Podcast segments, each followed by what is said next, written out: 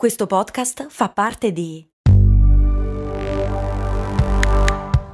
Voice Podcast Creators Company. Hear that? Believe it or not, summer is just around the corner.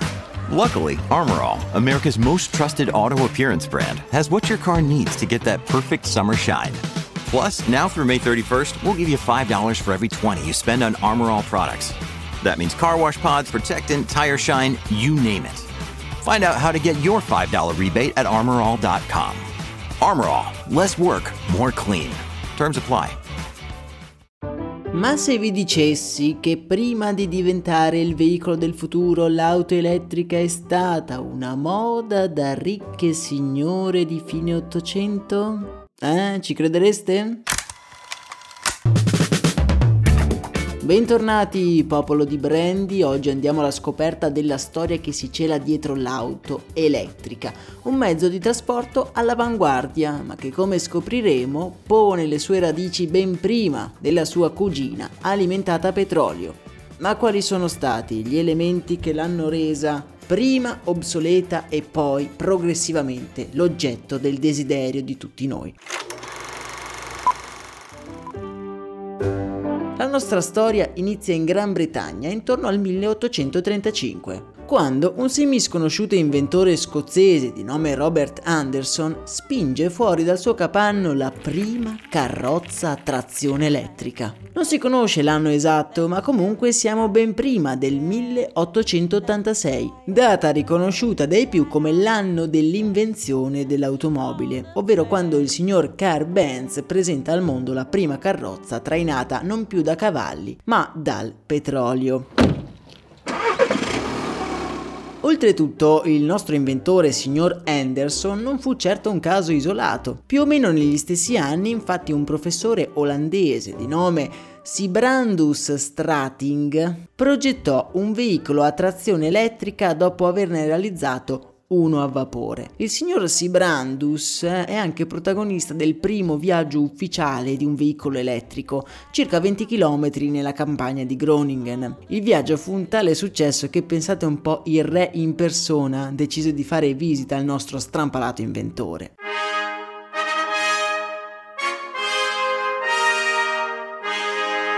Ma in realtà un po' in tutta Europa si fanno degli studi sull'auto elettrica e sul motore elettrica. Infatti, due studiosi francesi mettono a punto eh, intorno al 1870 delle batterie performanti specifiche per i veicoli su strada. È proprio da questo momento che l'auto elettrica nel 1870 diventa per la prima volta il mezzo di trasporto del futuro. Esattamente 99 anni prima della nascita del re di Tesla, signor Elon Musk. Musk.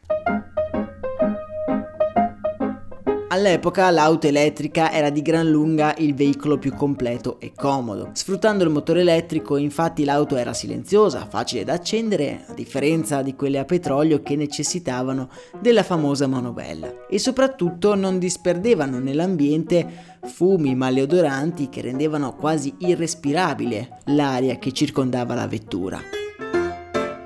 Nel 1899 si stabilisce addirittura il record di velocità abbattendo il muro dei 100 km all'ora e fu realizzato proprio da un pilota belga su di un veicolo a forma di razzo. Vi lascio l'immagine nel canale Telegram come sempre. Pensate un po' che nel 1897 a New York nasce il primo servizio di trasporti eco-friendly completamente elettrico era praticamente un car sharing con rudimentali auto elettriche, più di 100 anni prima della nascita di Tesla.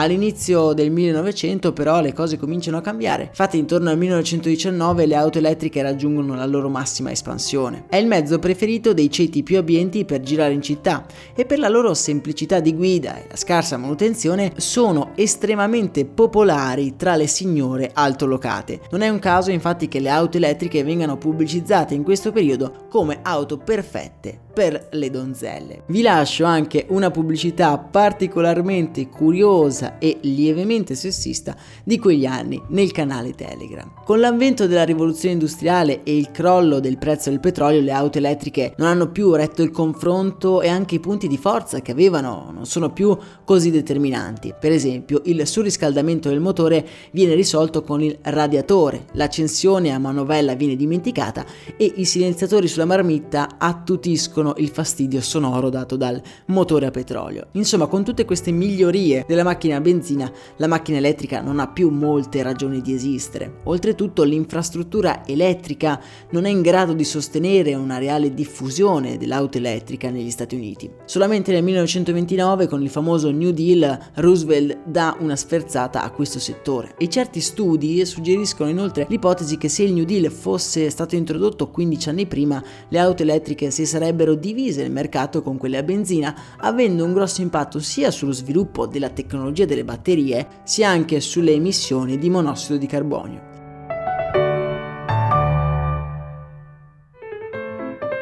Le auto elettriche diventano di nuovo di interesse pubblico durante la crisi petrolifera degli anni 70, quando in America il petrolio diventa introvabile e si paventano scenari di guerra energetica. Ma anche qui è una parentesi breve che a pochi effettivamente ricordano. Come abbiamo visto, la storia dell'auto elettrica pone le sue basi ben prima dell'esplosione di Tesla di questi ultimi anni e l'improbabile ciclo evolutivo di questa innovazione mi ha sempre in qualche modo affascinato. All'epoca della sua prima affermazione aveva indubbiamente un vantaggio competitivo sull'auto a benzina. Questi vantaggi sono scomparsi quando dei piccoli particolari magari insignificanti hanno reso preferibile la sua rivale. Io sono fortemente convinto che l'auto elettrica sia l'auto del presente ma anche del futuro, perché in qualche modo stiamo assistendo ad un capovolgimento del ciclo evolutivo. Anni fa, infatti, la locomozione elettrica aveva delle nette inferiorità rispetto a quella a benzina, oppure come la sua breve autonomia. Pian piano, però, con delle continue innovazioni incrementali, questa distanza si è piano piano assottigliata e a condizioni pari, l'auto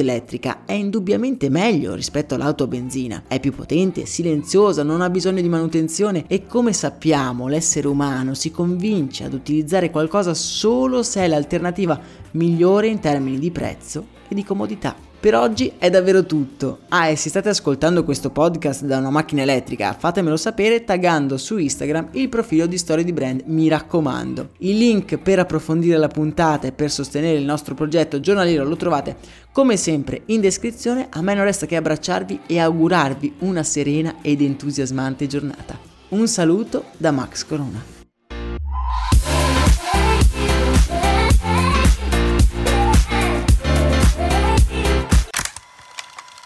E adesso un bel caffè finito. Perché rischiare di rimanere senza caffè quando puoi abbonarti a Caffè Borbone? Prezzi vantaggiosi, costi di spedizione inclusi, tante possibilità di personalizzazione e l'abbonamento lo sospendi quando vuoi. Decidi tu la frequenza, la qualità, scegli tra le cialde e capsule compatibili e crea il tuo mix di gusti e miscele. Mai più senza caffè con l'abbonamento Caffè Borbone. Tutte le info su caffèborbone.com.